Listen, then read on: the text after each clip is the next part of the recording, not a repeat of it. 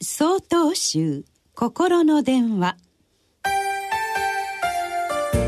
今週は「桃の節句とひな祭り」と題して大阪府東雲寺村山博雅さんのお話です。私の生まれ育ったお寺には古いひな人形があり節分を過ぎたら飾り付けを始めます。おひな様お内裏様三人官女に五人林左大臣と右大臣に三人上後そしてたくさんの道具を箱から取り出していきます。時間のかかる作業ですし人形ばかりなので男の子の私はうんざりしたものです。しかし妹は大張り切り。生き生きと目を輝かせながら紐を解いていたのを覚えています。そんな道具の中にお花があります。5段目右側には丸いピンクの花の木。左側に黄色い実のついた木。一番上の真ん中は赤白の小さな花束です。私は母に聞きました。これは何ていう花？母は答えてくれました。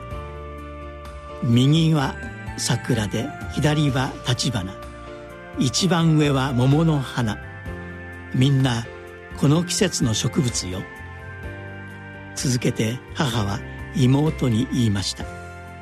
このお花たちには意味があってあなたに幸せを運んできてくれるのよ。その時私はああこのひな人形は妹のために飾り付けているんだと今思えば当たり前のことに気づきました。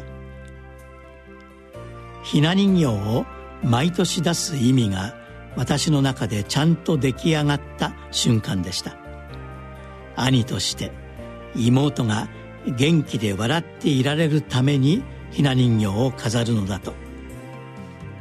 母も娘の幸せを願って飾り付けをし妹もそんな気持ちを感じながら人形を取り出しているんだと。みんなそんな共に過ごせる温かな時間をひな人形が作ってくれていたのです。仏教では人が幸せになるためにすべき行いが4つあると言います。見返りを求めず自らの労力を手渡す伏せ。相手に慈しみの心を向けて言葉を発する愛語相手のためになることを考えて行う利行相手に寄り添い同じ時間を過ごす同時ひな人形を飾る作業にはこの4つの行いが含まれていました。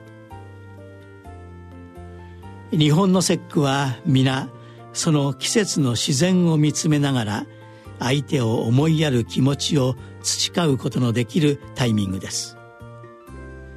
私にとって桃の節句に行われるひな祭りという時間は幸せを作り上げてくれる大切な時間だったのです。